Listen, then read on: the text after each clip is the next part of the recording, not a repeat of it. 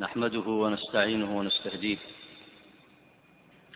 ونعوذ بالله من شرور أنفسنا ومن سيئات أعمالنا. من يهده الله فلا مضل له ومن يضلل فلا هادي له. وأشهد أن لا إله إلا الله وحده لا شريك له.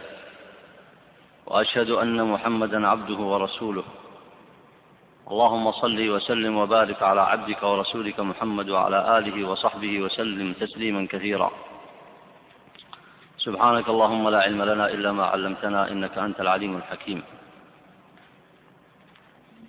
نستمر في هذه الدروس في كتاب الاعتصام للإمام الشاطبي رحمه الله. وهذا الدرس عنوانه أهل الصفة في عهد رسول الله صلى الله عليه وسلم.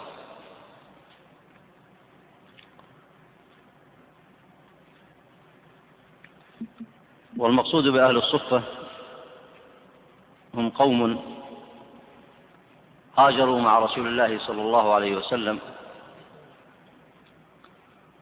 وأخرجوا من ديارهم فقراء مهاجرين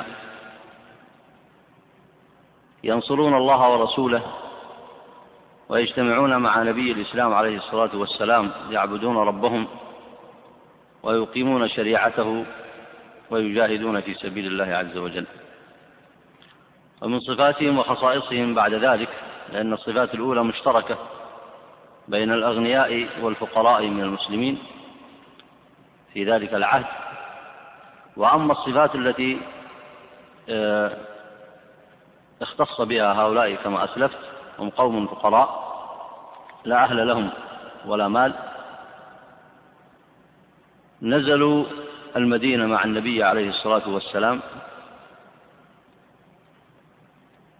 ولم يكن لهم مكان يأوون إليه فآواهم النبي عليه الصلاة والسلام في مسجده.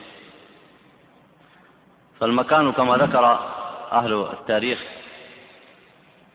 آه، كان لما حولت القبلة من بيت المقدس إلى الكعبة المشرفة وذلك بعد ستة عشر شهرا من هجرته صلى الله عليه وسلم إلى المدينة بقي حائط القبلة الأولى في مؤخر المسجد النبوي فأمر النبي صلى الله عليه وسلم فظلل آه، وأطلق عليه اسم الصفة أو الظلة ولم يكن لها ما يستر جوانبها.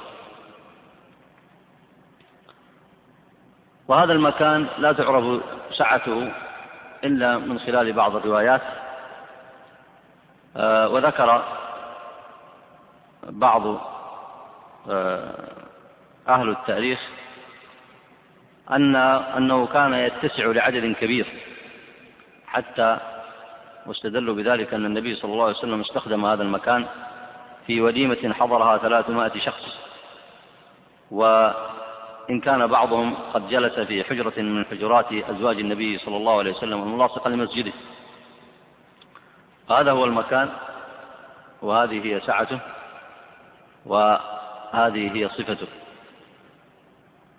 نزلوا فيه هؤلاء الفقراء المهاجرون الذين فروا بدينهم وهاجروا إلى المدينة المنورة إلى المدينة النبوية فأقاموا فيها يعبدون الله عز وجل مع النبي عليه الصلاة والسلام فكانت لهم أحوال تختلف عن أحوال الأغنياء من المسلمين في المدينة.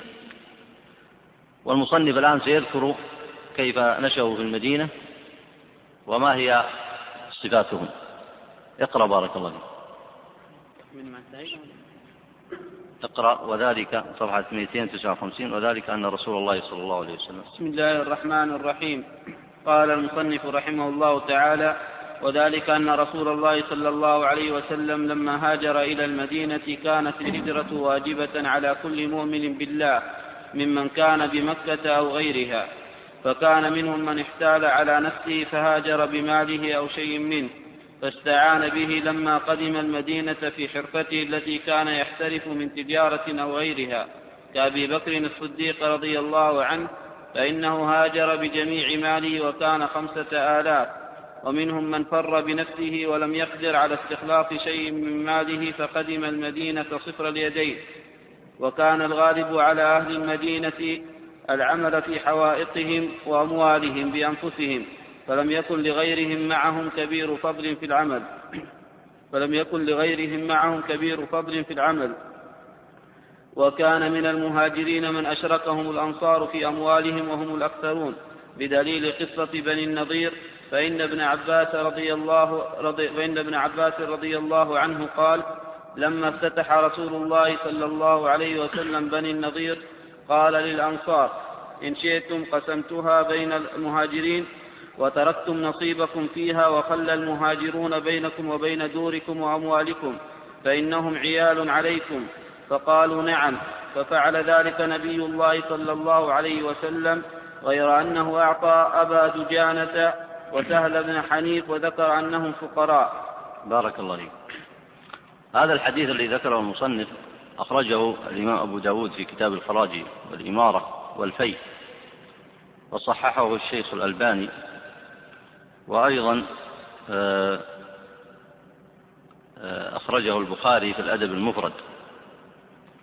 باب آه، من لم أو هذا الحديث الذي بعده. الحديث الأول أخرجه أبو داود في كتاب الخراج والأمارة والفي صححه الشيخ الألباني.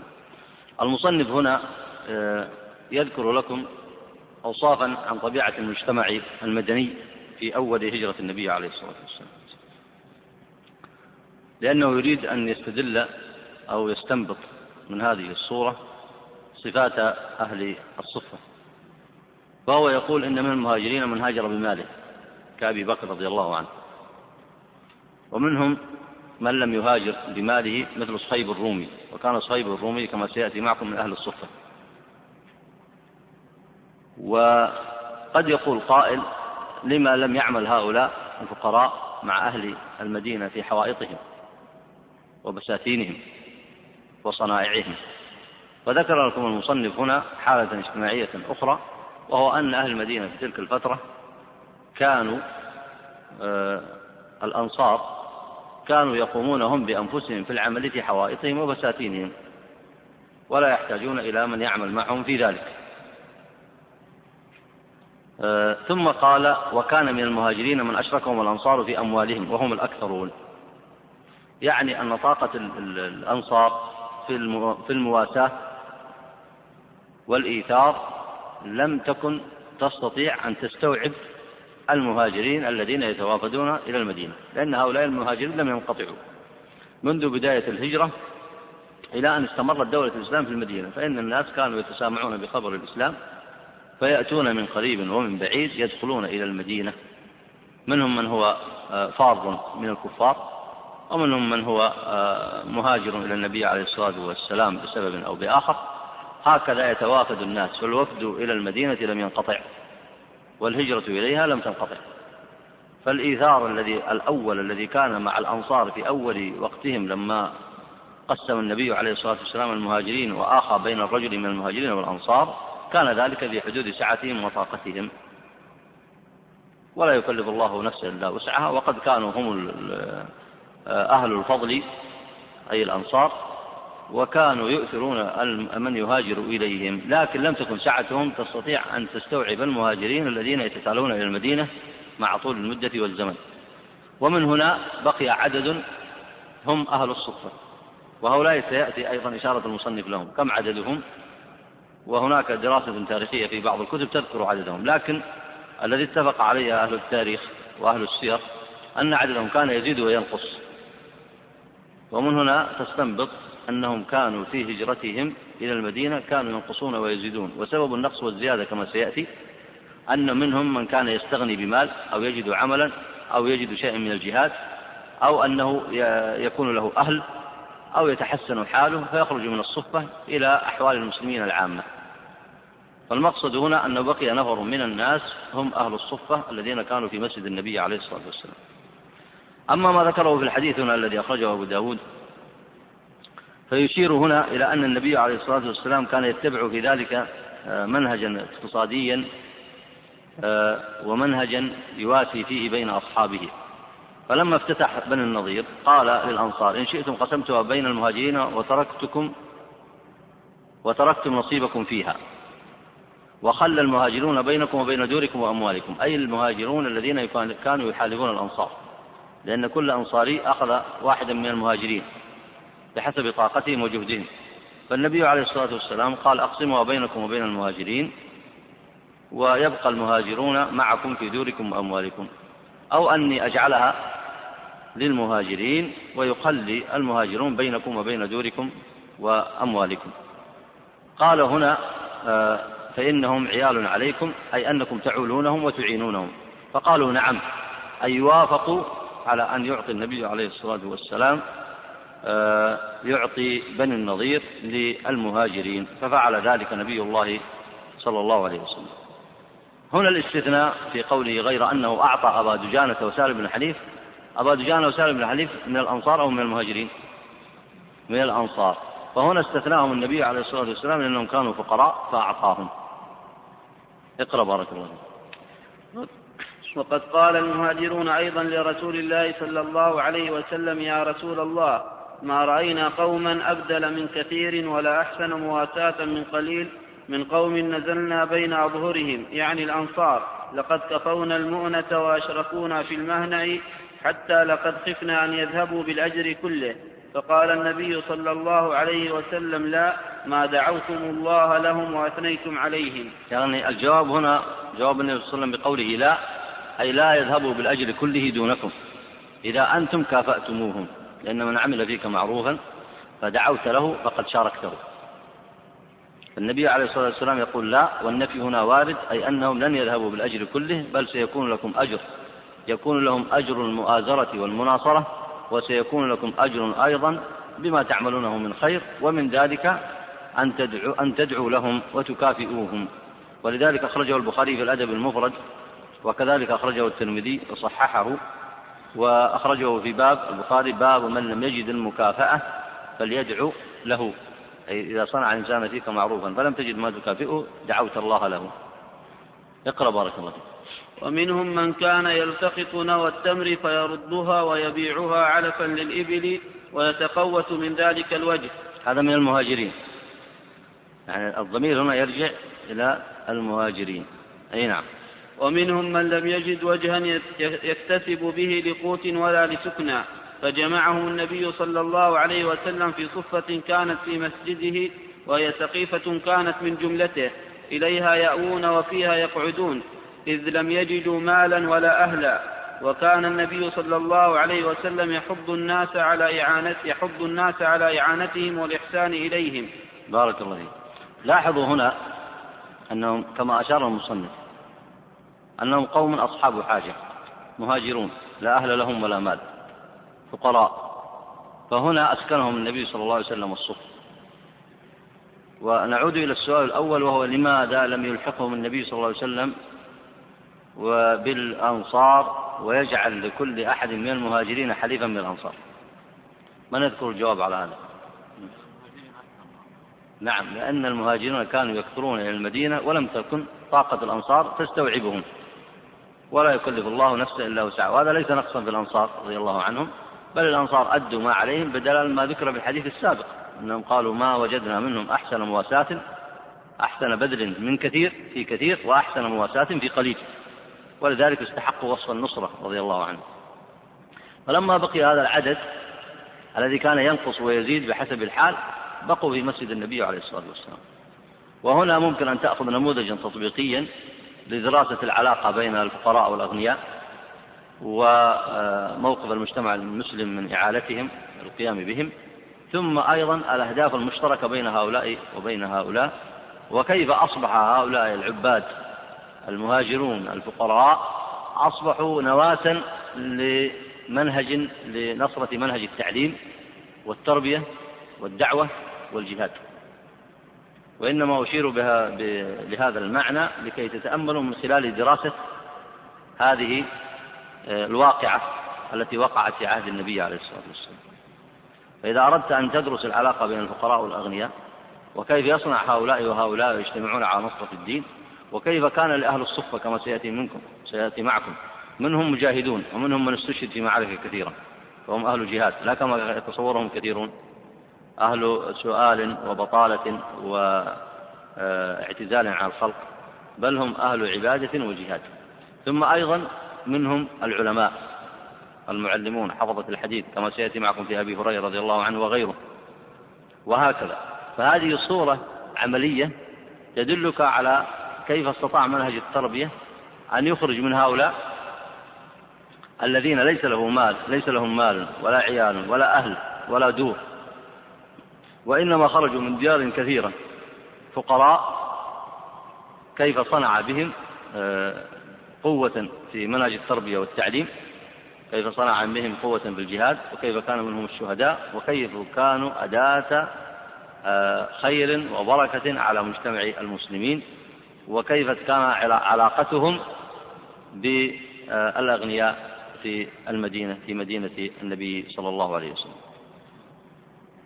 طبعا لست بحاجة هنا أن أشير إلى أحوال المتسكعين والذين يسألون الناس ويأخذون أموالهم بغير حق.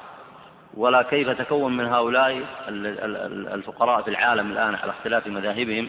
كيف يتكون منهم عصابات السراق؟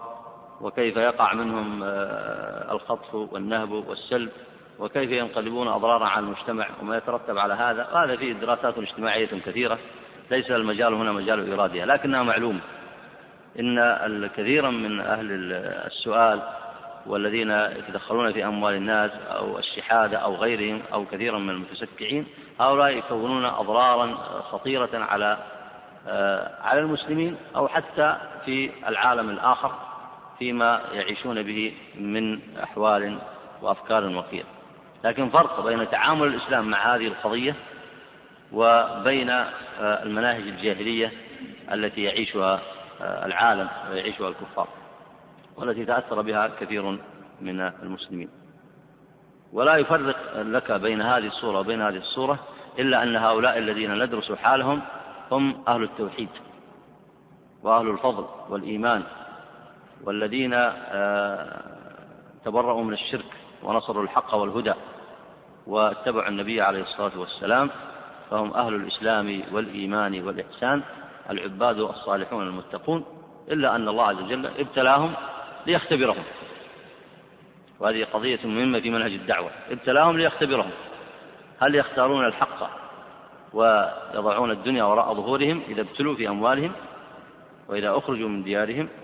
وإذا تحملوا في ذلك المشقة والبلاء وإذا أصبحوا صفر اليدين وإذا خيروا بين الحق بين اتباع الحق أو بين العبادة للدنيا وأموالها وجاهها وفتنتها ومناصبها هذا الذي اختبرهم الله عز وجل فيه وقد نجحوا وكانوا قوم صدق ووفاء. فقد خلفوا خلف ظهورهم كل زينة الدنيا ومتاعها وفتنتها ومخرجها رغبة في نصرة الحق والعمل به. رضي الله عنهم وأرضاهم. أي نعم. اقرأ بارك الله فيك. وقد وصفهم أبو هريرة رضي الله عنه إذ كان من جملتهم وهو أعرف الناس بهم قال في الصحيح وأهل الصفة أضياف الإسلام لا يأوون على أهل ولا مال ولا على أحد. إذا أتته يعني النبي صلى الله عليه وسلم صدقة بعث بها إليهم ولا يتناول منها شيئا. وإذا أتته هدية أرسل إليهم وأصاب منها وأشركهم فيها. أي نعم. لاحظوا هنا هذه المسألة معكم هنا أضياف الإسلام هذه ستأتي معكم في مسائل تطبيقية. أي أن الضيف له حال طارئ أو حال دائم. الأصل في الإنسان أن يتضيف عند الناس ولا أن الضيافة طارئة؟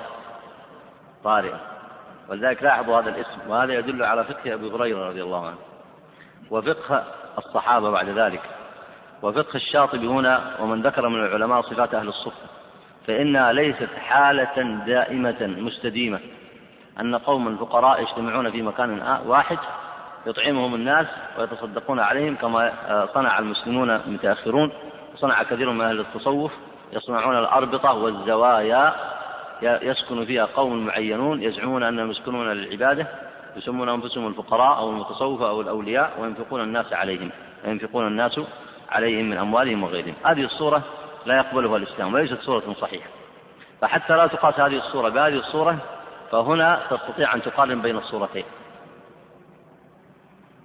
بين صورة القاعدين عن الجهاد. تاركين الأمر المعروف والنهي عن المنكر. الذين يجلسون في مكان واحد من زاوية أو رباط أو عزلة عن الخلق في هذا أو ذاك. ثم يمدون أيديهم للناس ينفقون عليهم ويسمونها الأربطة أو الزوايا. ويعتبرون أن هؤلاء أهل عبادة فيها. هذه الصورة ليست صورة إسلامية. فأنت قارن بين هذه الصورة وبين وبين صورة أهل الصفة. أصحاب علم وجهاد يخرجون في المعارك مع النبي عليه الصلاة والسلام وأهل دعوة وأهل فضل يتميزون بالتوحيد محاربون للشرك قائمون بالعدل آه، مستقيمين في العبادة على السنة. أضياف الإسلام أي لحالتهم الطارئة كانوا محتاجين إلى مثل هذه الحالة في مسجد النبي عليه الصلاة والسلام لكنها حالة طارئة وليست مستديمة. والمقصود بحالة الطارئة كونهم أضياف الإسلام يحتاجون آه، إلى مواساة الناس لهم. ثم تأتي حالة أخرى تتغير أحوالهم فيها كما سيأتي معكم. فإنهم خرج كثير منهم من أهل الصفة. بل كان من أهل الصفة كما ورد في بعض الروايات سعد بن أبي وقاص من العشرة المبشرين بالجنة. ولكن سعد بن أبي وقاص كما تعلمون إنما كان له شأن في ذلك بعضا من الوقت. ثم بعد ذلك تغير حاله فلم يكن يحتاج أن يكون مع أهل الصفة فخرج مع المهاجرين وغيرهم ممن كانوا يقومون على أنفسهم بخدمة أنفسهم وبطلب التجارة أو غيرها. فالمقصود أن أهل الصفة أضياف الإسلام في حالة طارئة ليست بمستديمة. فتأمل هذا الوصف من أبي هريرة رضي الله عنه. اقرأ بارك الله فيك. أما قوله هنا عفوا أما قوله هنا في الصدقة والهدية لأن النبي عليه الصلاة والسلام لا, لا يأكل الصدقة فإذا جاءه صدقة بعث بها إليهم ولا يتناول منها شيئا وإذا أتته هدية أرسل إليهم أي فأكلوا معه وأصاب منها وهم بجوار مسجده وأشركهم فيها. وسيأتي معكم أنهم في ترتيب طعامهم وأمورهم كان الأنصار يأتون لهم ببعض التمر أو بعض الطعام في المسجد. وكان الناس إذا صلوا في المسجد أخذ الرجل من الأنصار كل منهم يأخذ الواحد أو الاثنين بقدر ما يستطيع فيطعم معه في بيته. وكان النبي صلى الله عليه وسلم بعض الأحيان يدعوهم فيطعمون معه في بيته. هكذا كان شأنهم فيما يحصلونه من حاجة من طعام أو شراب أو من غيره. أي نعم. فوصفهم بأنهم أضياف الإسلام وحكم لهم كما ترى بحكم الأضياف. وإنما وجبت الضيافة في الجملة لأن من نزل بالبادية لا يجد منزلا ولا طعاما لشراء إذ لم يكن لأهل الوبر أسواق ينال منها ما يحتاج إليه من طعام يشترى ولا قانات يأوي إليها فصار الضيف مضطرا وإن كان ذا مال فوجب على أهل الموضع ضيافته وإيواؤه حتى يرتحل فإن كان لا مال له فذلك أحرى. فكذلك أهل الصفة لما لم يجدوا منزلا آواهم النبي صلى الله عليه وسلم إلى المسجد حتى يجدوا كما أنه حين لم يجدوا ما يقوتهم ندب النبي صلى الله عليه وسلم إلى إعانتهم. وفيهم نزل قول الله تعالى يا أيها الذين آمنوا أنفقوا من طيبات ما كسبتم ومما أخرجنا لكم من الأرض. إلى قوله للفقراء الذين أحصروا في سبيل الله الآية فوصفهم الله تعالى بأوصاف من منها أنهم أحصروا في سبيل الله أي منعوا وحبسوا حين قصدوا الجهاد مع نبيه صلى الله عليه وسلم كأن العذر أحصرهم. فلا يستطيعون ضربا في الأرض لاتخاذ المسكن ولا للمعاش لأن العدو قد أحاط قد كان أحاط بالمدينة. فلهم يقدرون على الجهاد حتى يكسبوا من غنائمه ولهم يتفرغون للتجارة أو غيرها لخوفهم من الكفار ولضعف في أول الأمر فلم يجدوا سبيلا للكسب أصلا. لاحظتم الآن المعاني هذه؟ هذا كله مما يوضح الحالة الاجتماعية التي كان كانت المدينة في أول الأمر. فإن المسلمين وإن كان لهم دولة بدأت المدينة إلا أنه كانت في أول أمرها كان فيهم ضعف ولذلك الجهاد الله عز وجل لم يجيبوا عليه دفعة واحدة كما تعلمون وإنما كان الجهاد محرما عليهم ابتداء. كما قال الله عز وجل وأمرهم بقوله تعالى آه، كفوا أيديكم. ثم المرحلة الثانية أنه أجاز لهم جهاد من يعتدي عليهم فقط. والمرحلة الثالثة آه، عموم القتال. إلى أن أتت المرحلة الثالثة وهي أن يقاتلون من يليهم من الكفار.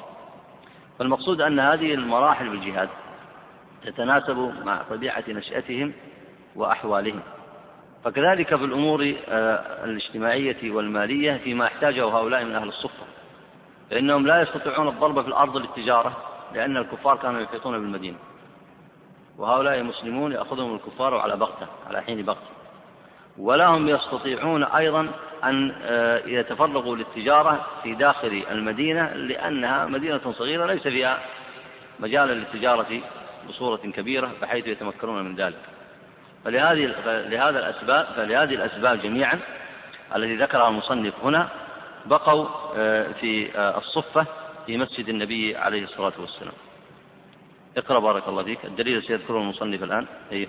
وقد قيل إن قوله تعالى لا يستطيعون ضربا في الأرض أنهم قوم أصابتهم جراحات مع رسول الله صلى الله عليه وسلم فصاروا زمنا. المصنف هنا قال قد قيل لتضعيف هذا الرأي. هذا التفسير ضعيف. وإن كان ورد في بعض كتب المفسرين لكن قولهم ضعيف. لأن أهل الصفة ليسوا الزمن هو المريض الذي معه مرض يقعده عن الحركة. هذا معنى الزمن. فهؤلاء ليسوا كذلك. بل أهل الصفة كما سيأتي هم من خيار الصحابة. سيأتي ذكر بعض أسمائهم. فليسوا مرضى. لكن الصحيح في التفسير أن معناه لا يستطيعون ضربا في الأرض أي لا يستطيعون سفرا لأن الضرب بمعنى السفر. فإذا ضربتم في الأرض فليس عليكم جناح أن تقصروا من الصلاة أي إذا سافرتم. فهم لا يستطيعون ضربا في الأرض للسبب الذي ذكره المصنف وهو أن الكفار يحيطون بالمدينة فلا يتمكن هؤلاء من النظر آه، من السفر وطلب المعاش. اقرأ بارك الله فيك. وفيهم أيضا نزل قوله تعالى للفقراء الذين أخرجوا من ديارهم المهاجرين. صحح ألا ترى كيف قال أخرجوا ولم يقل خرجوا من ديارهم وأموالهم؟ صححوا الآية ها؟ الفقراء المهاجرين. إي نعم اقرأ بارك الله فيك. وفيهم أيضا نزل قوله تعالى للفقراء المهاجرين الذين أخرجوا من ديارهم وأموالهم ألا ترى كيف قال أخرجوا ولم يقل خرجوا من ديارهم وأموالهم فإنه قد كان يحتمل أن يخرجوا اختيارا فبان أنهم إنما خرجوا اضطرارا ولو وجدوا سبيلا ألا يخرجوا لفعلوا ففيه ما يدل على أن الخروج من المال اختيارا ليس بمقصود للشارع. وهو الذي تدل عليه أدلة الشريعة. آه، المصنف هنا يريد أن يشير إلى إبطال مذهب بعض المتزهدة المتصوفة اللي يقولون أنه آه، يستحب الإنسان أن يخرج من ماله لأن الفقر خير له من الغنى. وهذه مسألة هنا لا نطيل بالكلام عليها لأن العلماء ذكروا أيهما أفضل الغني أو الفقير. وهذه مسألة توسع الناس في ذكر الأدلة فيها وأحسن كلام أذكره فيه كلام شيخ الإسلام ابن تيمية. فقال أعبدهما لله أعبدهما لله هو أفضلهما. ويؤتي الحكمة من يشاء. هذا جواب حكيم جواب حكيم. وإلا فإن كثيرا من الكتاب أطالوا في الاستدلال على هذه المسألة. ولا ريب أن الإسلام لم يأتي ليحرم الغنى أو ليوجب الفقر على الناس. هذا أمر لا يتصور أن تأتي به آه، الشريعة الربانية. وما أحل الله عز وجل الطيبات للناس حتى يحرم عليهم الغنى. فالطيبات قد أحلها الله عز وجل والمال الصالح آه، نعم المال الصالح كما ورد في الحديث للرجل الصالح. لكن النظر في الأفضلية هنا بحسب حال المكلف. فأعبدهما وأتقاهما لله هو خيرهما. الغني الشاكر الذي يعبد الله عز وجل في ماله ويتقي الله عز وجل ويقيم فيه الحق هو خير. بلا ريب. خير وله فضل وأجر عظيم عند الله. وكذلك الفقير الصابر المحتسب الذي يرضى بما قسمه الله له ويعلم أن الدنيا دار بلاء ويعبد الله عز وجل فيها ويقيم الحق ويتقرب إلى الله بالقربات وهو مؤمن صابر محتسب لا, شيء لا ريب أنه على خير وفضل. فإذا أردت أن تميز بين اثنين فلانا وفلان محمد وسعد فأنت تنظر فيهما. من كان أعبدهما لله وخيرا في إقامة السنة وصاحب خير في إقامة السنة وفضل وعبادة فلا شك أنه خير من صاحبه ولكل درجات مما عملوا. والمقصود أن المصنف هنا يريد أن يستنبط من معنى قوله تعالى أخرجوا ولم يقل خرجوا. وهل يتصور أن الإنسان يخرج من ماله وداره بغير سبب؟ لكن المصنف ابتلي بهذه الطائفة حتى يناقشهم في هذا الموضوع. وإلا فإنه من المتعارف عليه عند العقلاء أنه لا أحد يخرج من ماله وداره بغير سبب. لكن هؤلاء أخرجوا. بمعنى أن الكفار ألجؤوهم إلى الخروج أعداؤهم مخالفوهم. الذين منعوهم من إقامة الحق ألجؤوهم إلى الخروج. كيف ألجؤوهم إلى الخروج؟ خيروهم. إما أن يبقوا في أموالهم وديارهم مفتونين. لا يقيمون عبادة الله عز وجل ولا ينصرون الحق ولا يدعون إلى سبيل الله عز وجل فيبقيهم الكفار في ديارهم وأموالهم. فلما آه، علموا وأيقنوا أن دين الله أحب إليهم وأنهم مأمورون بعبادة الله عز وجل والصبر على الطاعة وإقامة الحق وأنهم لا سبيل لهم إلا بالهجرة وترك المال والولد فعلوا. لكن من من السبب في إخراجهم؟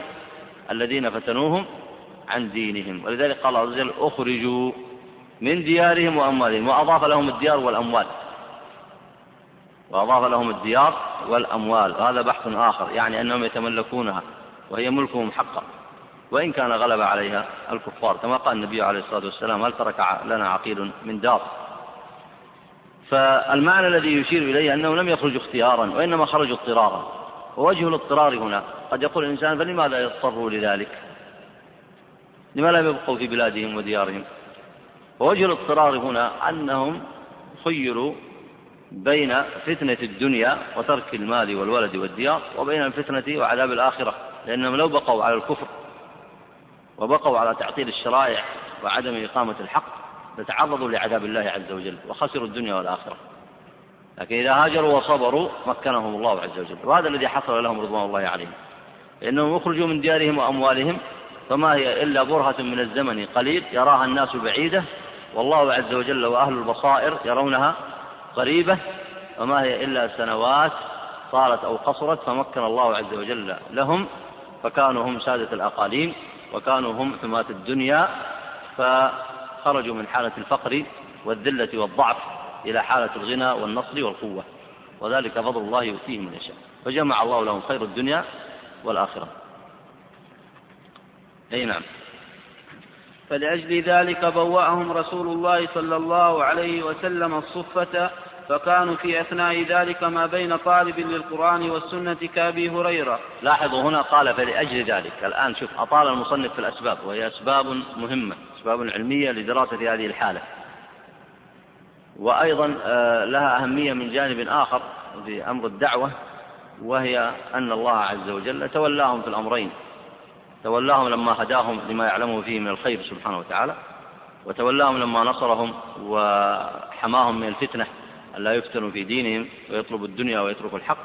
ثم تولاهم مرة أخرى أغنياء وفقراء في المدينة. وهذه صورة إكرام الله لهؤلاء الفقراء حتى طلبوا العلم ونصروا السنة. ثم بعد ذلك تولاهم بعد ذلك وأغناهم وأكرمهم.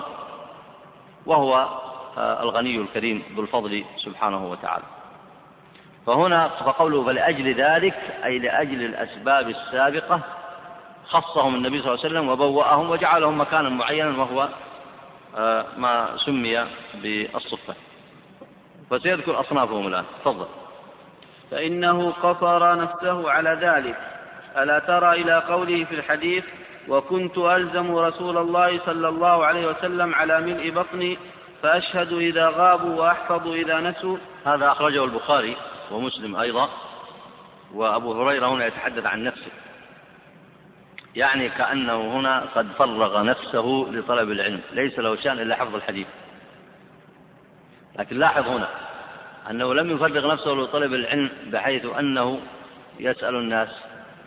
إنما كان في حالة اضطرار فلاحظ هذا المعنى. كيف يكون في حالة اضطرار هو من أهل الصفة. الذين لا أهل لهم ولا مال. ما عندهم مال. لكنه استفاد من هذه الفرصة السانحة. فتفرغ لذلك ويظهر أنه اختص بأمر آخر وهو أنه استمر في ذلك ولذلك كان من أحفظ الناس لحديث النبي عليه الصلاة والسلام. أي نعم. وكان منهم من يتفرغ إلى ذكر الله وعبادته وقراءة القرآن فإذا غزا رسول الله صلى الله عليه وسلم غزا معه وإذا أقام أقام معه. هذه الصورة آه، صحيح أن كثير من القاعدين عن الجهاد والدعوة في العصور المتأخرة والأمر بالمعروف والنهي عن المنكر والعلم.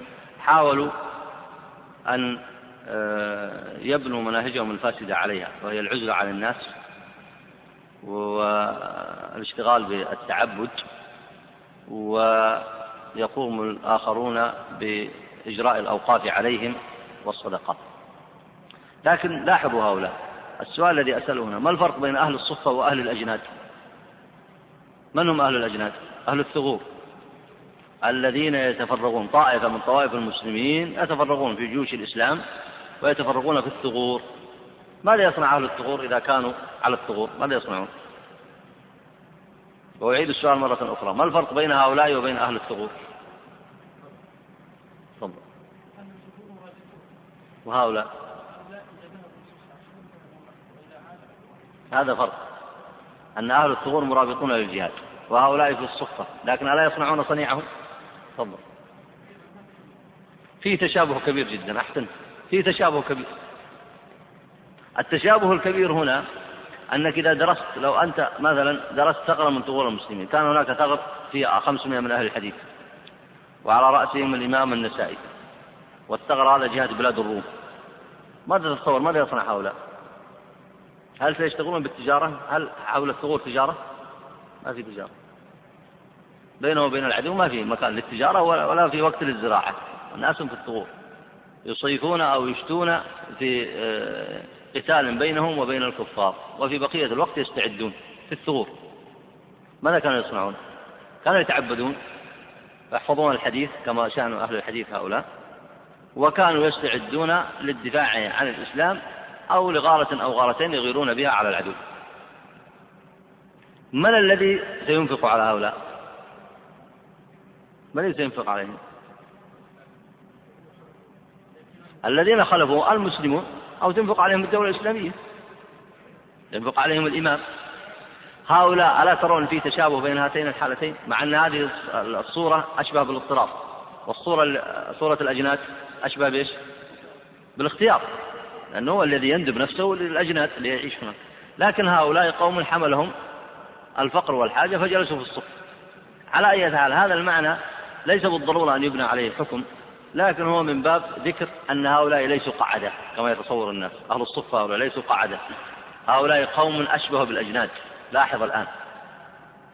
أما أنهم قاعدة من قواعد العلم فكذلك. كم حفظ أبو هريرة من العلم؟ أهل عبادة وزهد كذلك. يغزون مع النبي عليه الصلاة والسلام لا يتخلفون عن غزواته؟ ماذا تريد؟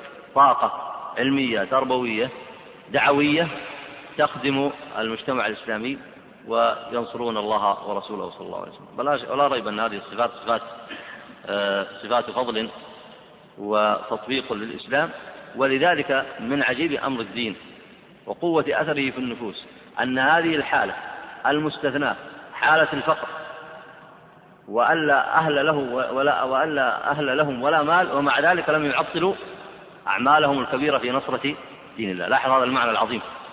ولا يمكن هناك منهج يستطيع أن يستفيد من هؤلاء ويربيهم إلا منهج الإسلام. يعني إنسان لا أهل له ولا مال مشرد ليس له أحد يؤويه. خرج من داره وماله وش تتصور؟ ماذا ستجد منه قوة؟ هل ستستطيع أن تستفيد منه وتفيد المجتمع؟ تأمل هذا المنهج التربوي العظيم في الإفادة منهم ولا بأس هنا أن نشير إلى بعض أسمائهم تأكيدا لهذا المعنى.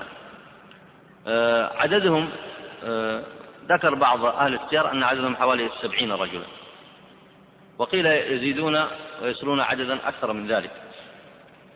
لكن الذي اتفقوا عليه أن عددهم يزيد وينقص حتى آه، ترجعوا إلى معنى أن حالة طارئة وليست مستديمة. لو كانت مستديمة يزيدون أو ينقصون؟ ها؟ لا لو كانت مستديمة لو كانت حالة دائمة يزيدون أو ينقصون؟ يزيدون. ولو كان وضعا مقصودا بذاته أنهم يكونون فقراء ويكونون في المسجد يزيدون أو ينقصون؟ يزيدون. وهذا اللي يتصور في الأزمنة المتأخرة عند الأربطة. تزيد الأربطة والزوايا ولا تنقص؟ تزيد لأن هذا هو شغلهم. ففرق بين الصورتين كبير. فهؤلاء في حالة اضطراب. ولذلك كانوا ينقصون. لماذا ينقصون؟ لأن بعضهم تتحسن أحواله.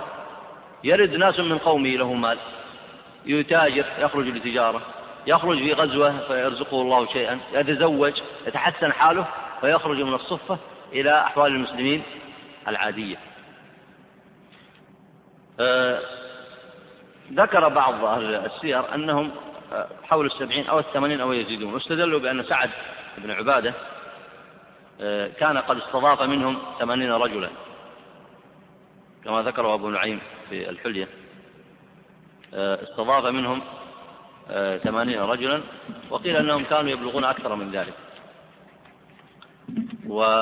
ومن أبرز الذين ذكرهم أهل السير من أسمائهم أبو هريرة رضي الله عنه حيث نسب نفسه إليهم آه، كما ورد في حديث البخاري والحديث السابق.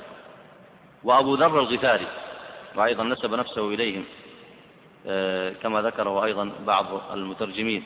وواسلة بن الأسقع وكعب بن مالك الأنصاري لاحظ أن معهم من الأنصار لأن يعني بعض الأنصار كانوا كان حتى بعض الأنصار كانوا فقراء.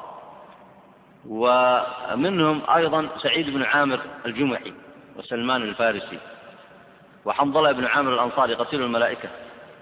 سيأتي ذكر بعض شهدائهم. وحارثة بن النعمان الأنصاري النجاري وحذيفة بن أسيد أبو شريحة أبو شريحة الأنصاري وحذيفة بن اليمان. ومنهم أيضا عدد كثير لا نطيل بذكره هنا. ومنهم أيضا آه، خباب بن الأرض. ومنهم أيضا صهيب بن سنان الرومي. ومنهم سفينة مولى النبي عليه الصلاة والسلام وسالم مولى أبي حذيفة وبلال بن رباح وسعد بن مالك أبو سعيد الخدري والعرباض بن سارية. أنتم تعرفون أن هؤلاء من رواة الأحاديث ومن أهل العلم.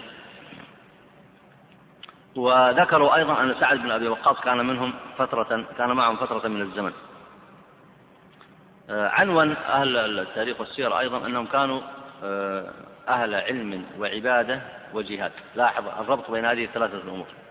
إذا ربطت بين هذه الثلاثة الأمور توضح لك أنهم آه، كانوا يقومون بوظائف الإسلام في المجتمع الإسلامي مع النبي عليه الصلاة والسلام ولم يكونوا عالة على المسلمين رضي الله عنهم وأرضاهم. من آه، شهدائهم الذي ذكرهم أهل السير كان منهم ببدر صفوان بن بيضاء وخريم بن فاتك الأسدي وخبيب بن يساف وسالم بن عمير وحارثة بن النعمان الأنصاري. ومنهم من استشهد أيضا بأحد منهم حنظلة حنظلة الغسيل غسيل الملائكة. ومنهم من شهد الحديبية آه، مثل الجرهد بن خويلد وأبو سريحة. أبو سريح الغفاري. ومنهم من استشهد بخيبر. ومنهم من استشهد بتبوك مثل عبد الله ذو البجادين. ومنهم من استشهد باليمامة مثل سالم مولى أبي حذيفة وزيد بن الخطاب. ولذلك كانوا رهبانا بالليل آه، فرسانا بالنهار. ذكر أيضا آه، أهل السير عن ملابسهم وحاجتهم لأنهم أهل فقر ليس عندهم شيء.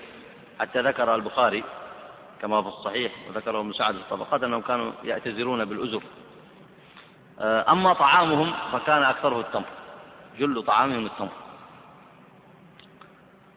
وكان النبي صلى الله عليه وسلم يأمر الأنصار وكان بعض الأنصار يقوم بذلك أو كانوا قيل أنهم كانوا هم الأنصار كانوا يصنعون ذلك من أنفسهم.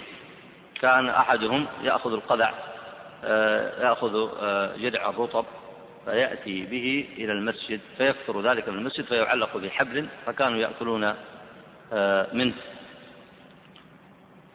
وكان أيضا من طعامهم التمر والدقيق والسمن وكانوا أيضا آه، من طعامهم أيضا اللحم. وهذا خلاف من طعام آه، المتعبدة الذين آه، لهم شأن من تحريم الطعام أو الثريد وغيره. أي نعم. وهذه كله أيضا ذكره البخاري في صحيح. يعني طعامهم كان مثل طعام الناس عاديين إلا أنه قليل. ليس بكثير. فهذا وجه الاستدلال هنا. أي نعم. النبي عليه الصلاة والسلام كان يرعاهم بنفسه كان يشركهم في طعامه عليه الصلاة والسلام يتفقد أحوالهم آه، هناك من الآيات سيشير المصنف إلى هذا. آه، أن من الآيات من ظن أنها نزلت فيهم بخصوصهم لكن الصحيح أنها نزلت فيهم وفي فقراء المسلمين عامة. ولا تنزل في أهل الصفة آه، منها وطبعا هذا مما يدلكم إلى جهل بعض المتعبدة والزهاد في آخر الزمان حتى يجهلون أسباب النزول وينزلون الآيات على غير موضعها الصحيح. فيذكرون أن من نزل آه، نزل فيهم قول الله تعالى ولو بسط الله رزق لعباده لبغوا في الأرض ولكن ينزل بقدر ما يشاء. قالوا هذا نزل في أهل الصف والصحيح أن الآية مكية. وأهل الصفة أين كانوا؟ في المدينة. وكذلك آه، قول الله تعالى للفقراء الذين أحصروا في سبيل الله لا يستطيعون ضربا في الأرض يحسبهم الجهل وأغنياء من التعفف. آه، ذكر بعضهم أنها نزلت في أصحاب الصف. والذي ذكره الطبري بأسانيد آه، عن مجاهد والسدي أنها في فقراء المهاجرين عامة وليس في أهل الصفة خاصة. ومنهم أيضا من ذكر أن قول الله تعالى ولا تطرد الذين يدعون ربهم بالغداة والعشي يريدون وجهه. آه، ذكروا أنها نزلت في أهل الصف والذي ذكره أهل التفسير كابن كثير والطبري أن الآية مكية فهي ليست فيهم بل هي في ضعفاء المسلمين عامة. وكذلك في قوله تعالى واصبر نفسك مع الذين يدعون ربهم بالغداة والعشي. قالوا نزلت في أهل الصفة مع أن الآية مكية وأهل الصفة في المدينة. فيذكرون أن من نزل نزل فيهم قول الله تعالى ولو بسط الله الرزق لعباده لبغوا في الأرض ولكن ينزل بقدر ما يشاء. قالوا هذه نزلت في أهل الصفة. والصحيح أن الآية مكية وأهل الصفة أين كانوا؟ في المدينة. وكذلك آه، قول الله تعالى للفقراء الذين أحصروا في سبيل الله لا يستطيعون ضربا في الأرض يحسبهم الجهل وأغنياء من التعفف. آه، ذكر بعضهم أنها نزلت في أصحاب الصف والذي ذكره الطبري بأسانيد آه، عن مجاهد والسدي أنها في فقراء المهاجرين عامة وليس في أهل الصفه خاصة. ومنهم أيضا من ذكر أن قول الله تعالى ولا تطرد الذين يدعون ربهم بالغداة والعشي يريدون وجهه. آه ذكروا أنها نزلت في أهل الصف والذي ذكره أهل التفسير كابن كثير والطبري أن الآية مكية فهي ليست فيهم بل هي في ضعفاء المسلمين عامة. وكذلك في قوله تعالى واصبر نفسك مع الذين يدعون ربهم بالغداة والعشي قالوا نزلت في أهل الصفة مع أن الآية مكية وأهل الصفة في المدينة. وهذا الذي ذكره أهل التفسير يدل على جهلة كثير من المتعبدة المتزهدة الذين دخلوا في التصوف لكن لا يراجعون النصوص القرآنية فنزلوا كثير من الآيات على أهل الصفة مع أنها في عموم ضعفة المسلمين وفقراء المهاجرين عامة سواء كانوا في مكة أو في المدينة. اقرأ بارك الله فيك. حتى فتح الله على رسوله وعلى المؤمنين فصاروا إلى ما صار إليه غيرهم ممن كان له أهل ومال من طلب المعاش واتخاذ المسكن. لأن العذر الذي حبسهم في الصفة قد زال فرجعوا إلى الأصل لما زال العارض. لاحظتم الآن أن حال الصفة ليس أصلا. لاحظ وإنما هو عارض بسبب عذر آه، أصابهم. بسبب عذر أصابهم. فلما زال العذر والعارض رجعوا إلى أحوال المسلمين كما هو في شؤونهم. لكن الذي أيضا يحتاج إلى تنبيه آه، وتكرار كما سبق أنهم حتى في حالة العذر كانوا يقومون بالواجب عليهم. لاحظ. وهذا أمر مهم. لابد أن يتأمله المسلمون. لما كانوا في حالة العذر في حالة الضعف في حالة الفقر كانوا أيضا ينفعون أنفسهم ويعبدون الله عز وجل بالحق ويطبقون أحكام الشريعة ويجاهدون في سبيل الله ويقيمون العدل في الأرض. فهل تريد أمة أحسن من هذه الأمة؟ يعني في حالة الفقر وفي حالة الغنى يعبدون الله عز وجل. وفي هذه الحالة التي يتجرون فيها بالأزر ولا يجدون من الطعام إلا القليل لا أهل لهم ولا مال كانوا هم أصحاب المناقب. وهم الذين ينفعون أنفسهم وينفعون الناس بالحق لأن خير ما ينفع الناس الناس به هو العلم وهداية الخلق وإقامة الحق والعدل. فقد كانوا يصنعون ذلك وهذا أحسن ما يقيمه أهل الإسلام. أما زخارف الدنيا وزينتها فأنتم تعلمون أنها ليست آه، إلا محل فتنة. وكم آه، فتنت الناس. ومن المناسب هنا أن نشير قبل ما نستكمل كلام المصنف أيضا في مناقشة آه، في المناقشة أن نشير إلى معنى مهم وهو أن الله عز وجل لم يربط التكريم بالفقر أو بالغنى ولم يربط التكريم بأن يجد المكلف كل ما يريد من الراحة والطمأنينة أو أن يكون في شدة وبلاء. ليس الإهانة مرتبطة بهذا ولا التكريم مرتبط بهذا بل التكريم مرتبط بالمنهج الذي تعيش به في حال الشدة و أو في حال آه، السعة وفي حال الفقر أو في حال الغنى وفي حال الغربة أو في حال التمكن. المقصود ما هو المنهج الذي تعيش به؟ فإن كان المنهج الذي تعيش به منهجا صحيحا تقيم الحق تعبد الله عز وجل في الأرض وتؤدي الواجبات وتجتنب المحرمات وتقيم نفسك على السنة وتنصر الحق فأنت صاحب فضل وخير. وأنت ممن آه، مدحه الله عز وجل في كتابه سواء كنت فقيرا أو غنيا. سواء كنت في قلة أو كثرة. سواء كنت في ضعف أو تمكن. والدليل على ذلك هو قول الله عز وجل في سورة الفجر فأما الإنسان إذا ما ابتلاه ربه فأكرمه ونعمه أعطاه من الدنيا ما شاء. فيقول ربي أكرمن. هذا قول من؟ قول الإنسان. لكن انتظر الآن. هل يصححه الله أو يبطل هذا القول؟ ثم قال الله عز وجل وأما الإنسان إذا ما ابتلاه فقدر وأما عفوا وأما إذا ما ابتلاه فقدر عليه رزقه فيقول ربي أهانا.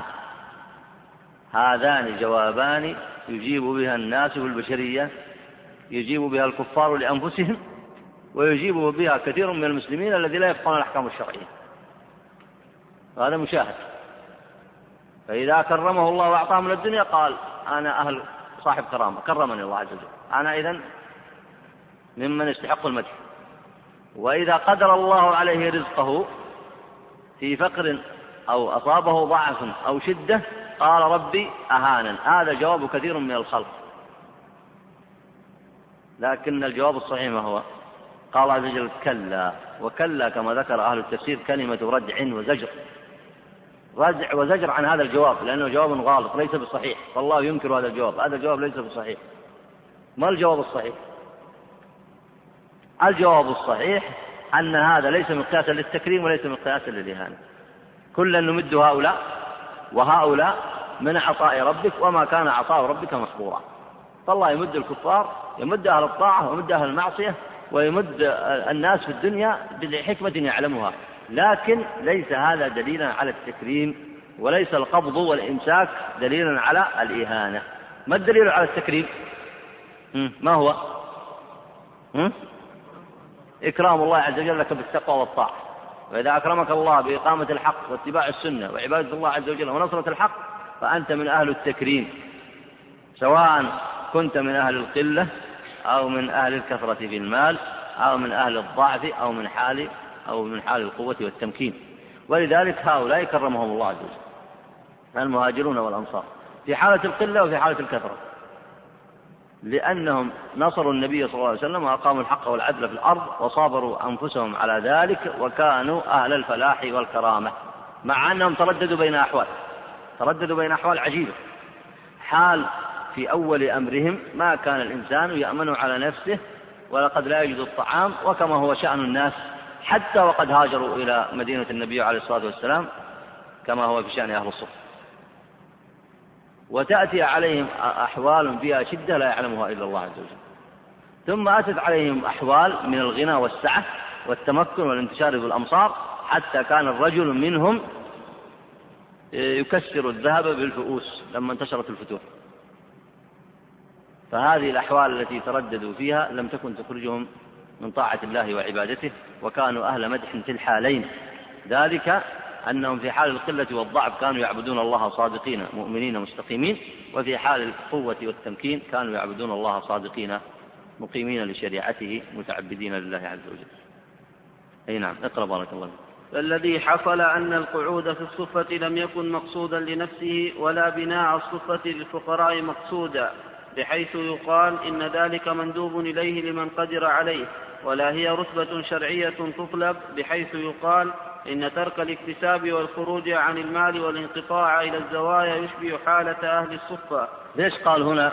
اكمل. قال وهي الرتبة إيش؟ وهي الرتبة العليا. العليا لأنها تشبه بأهل صفة رسول الله صلى الله عليه وسلم الذين وصفهم الله تعالى في القرآن بقوله ولا تطرد الذين يدعون ربهم الآية وقول وقوله واصبر نفسك مع الذين يدعون ربهم بالغداة والعشي. بارك الله فيك. هذا جهلة المتصوفة نزلوا هذه الآيات في غير موضعها. قد سبق كلام أهل التحقيق أن هذه الآيات مكية. فكيف تكون في أهل الصفة؟ ثم من الذي جعل لأهل الصفة مرتبة؟ من الذي يجعل الناس مراتبهم؟ الذي يحدد المرتبة الصحيحة في التقوى والإيمان هو الله عز وجل. فمن أين لهم أن الاعتكاف في الربط والزوايا مرتبة من أين لهم؟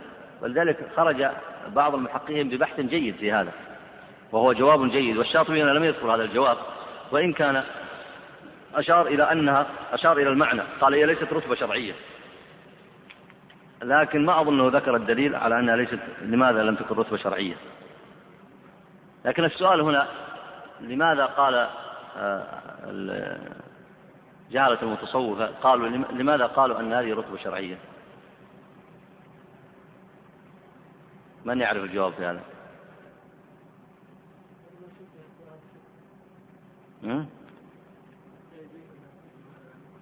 حتى يبيحوا لأنفسهم هذا العمل وليس هو عمل مثل عمل هؤلاء.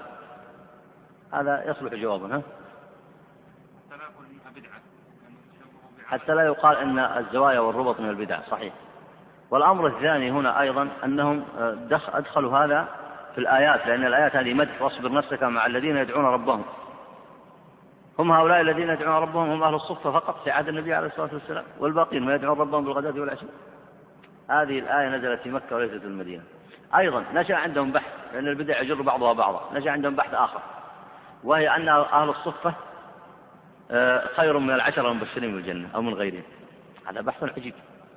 فلذلك أجاب عنه شيخ الإسلام ابن تيمية فقال إن من ذكر ذلك إنما هم من الجهال. والمعلوم من عقيدة أهل السنة أن العشرة المبشرين بالجنة أما الأربعة الأول وهم أبو بكر وعمر وعثمان وعلي فهم مقدمون وترتيبهم عند أهل السنة على هذه الأفضلية. لا يقدم عليهم لا أحد من أهل الصف ولا من غيرهم. ولذلك تأمل هذا الجواب إشارة إلى ما ذكره الشاطبي هنا قال وهي رتبة شرعية. هم يظنون أنها رتبة شرعية ولذلك ينعزلون عن الخلق ويعتكفون في الربط والزوايا ويمدون أيديهم إلى الناس ينفقون عليهم ويقومون عليهم الأوقاف. يقولون هذه رتبة. رتبة يعني شيء يطلب ولذلك انظر التحقيق الذي ذكره الشاطبي هنا رحمه الله. طيب. أكمل بارك الله فيك. فإن ذلك لم يكن على ما زعم هؤلاء بل كان على ما تقدم. والدليل على ذلك من العمل أن المقصود بالصفة لم يدن ولم يثابر أهلها ولا غيرهم على البقاء فيها ولا عمرت بعد النبي صلى الله عليه وسلم. شوف هذه الأدلة القوية يعني المصنف استوعب هذا الموضوع دراسة. وإن كان لم يشر إلى بعض التفصيلات الأخرى المتعلقة بالموضوع لكن من حيث الاستدلال وبيان الحكم الفقهي الشرعي في هذا الموضوع فقد استوعب ذلك. قال ولم يثابر عليها أحد ولا عمرت بعد النبي عليه الصلاة والسلام. حتى تعرف أنها لم تكن مقصودة بذاتها. إي نعم. ولو كان من قصد الشارع ثبوت تلك الحالة لكانوا هم أحق بفهمها أولا ثم بإقامتها والمكث فيها عن كل شغل وأولى بتجديد معاهدها لكنهم لم يفعلوا ذلك البتة. فالتشبه بأهل الصفة إذا في إقامة ذلك المعنى واتخاذ الزوايا والربط لا يصح. فليفهم الموفق هذا الموضع فإنه مزلة قدم لمن لم يأخذ دينه عن السلف الأقدمين والعلماء الراسخين. هذا منهج الشاطبي يشير إليه. وأن وهو أنه آه، لا بد من اتباع سبيل المؤمنين من الصحابة والتابعين ومن بعدهم بإحسان. وأن يؤخذ العلم عنهم فإن من أخذ العلم عنهم فهو راسخ في العلم. أي نعم. ولا يظن العاقل أن القعود عن الكسب ولزوم الربط مباح أو مندوب إليه أو أفضل من غيره إذ ليس ذلك بصحيح ولن يأتي آخر هذه الأمة بأهدى مما كان عليه أولها. ويكفي المسكين المغتر بعمل الشيوخ المتأخرين أن صدور هذه الطائفة المتسمين بالصوفية لم يأخذوا رباطا ولا زاوية ولا بنوا لم يتخذوا. لم يتخذوا رباطا ولا زاوية. يعني أول من نشأ العباد الزهاد في الفترات الأولى كما سبق الإشارة معكم لم يصنعوا ذلك وإنما هو هذا أحدثه تلاميذهم من بعدهم. أي نعم. ولا بنوا بناء يضاهون به الصفة للاجتماع على التعبد والانقطاع عن أسباب الدنيا كالفضيل بن عياض وإبراهيم بن أدهم والجنيد وإبراهيم إبراهيم الخواص والحارث المحاسبي والشبلي وغيرهم ممن سابق في هذا الميدان. وإنما محصول هؤلاء أنهم خالفوا رسول الله صلى الله عليه وسلم وخالفوا السلف الصالح. يقصد المتأخرين يقصد الذين أنشأوا الربط والزوايا. الشاطبي هنا يستدل بعمل المتقدمين مثل فضيل بن عياض ومن ذكرهم. يقول إنهم لم يصنعوا ذلك. هذا من باب إقامة الحجة عليهم. وإلا قد يأتي إنسان فيقول فلان منهم أو فلان أقام. ومع ذلك يبقى المنهج ما هو؟ أن العبرة ليست بفعل فلان أو علان وإنما الأصل فيها ما هو معلوم من شأن الصحابة رضوان الله عليهم. والصفه كانت لامر اضطراري ويا ليت المتأخرين يصنعون كما صنع أهل الصفة من إقامة العلم والسنة والدعوة إلى الله عز وجل فذلك خير بلا ريب. وأما البقاء في الصفة فلم يكن مطلوبا لهم بدليل أنها لم تعمر بعد النبي عليه الصلاة والسلام وبدليل ما ذكره في الأدلة آه، المتكاثرة في أول هذا البحث. أي نعم. وخالفوا شيوخ الطريقة التي انتسبوا إليها ولا توفيق إلا بالله. انتهت مناقشة المصنف لهذا الموضوع والحمد لله والصلاة والسلام على رسول الله.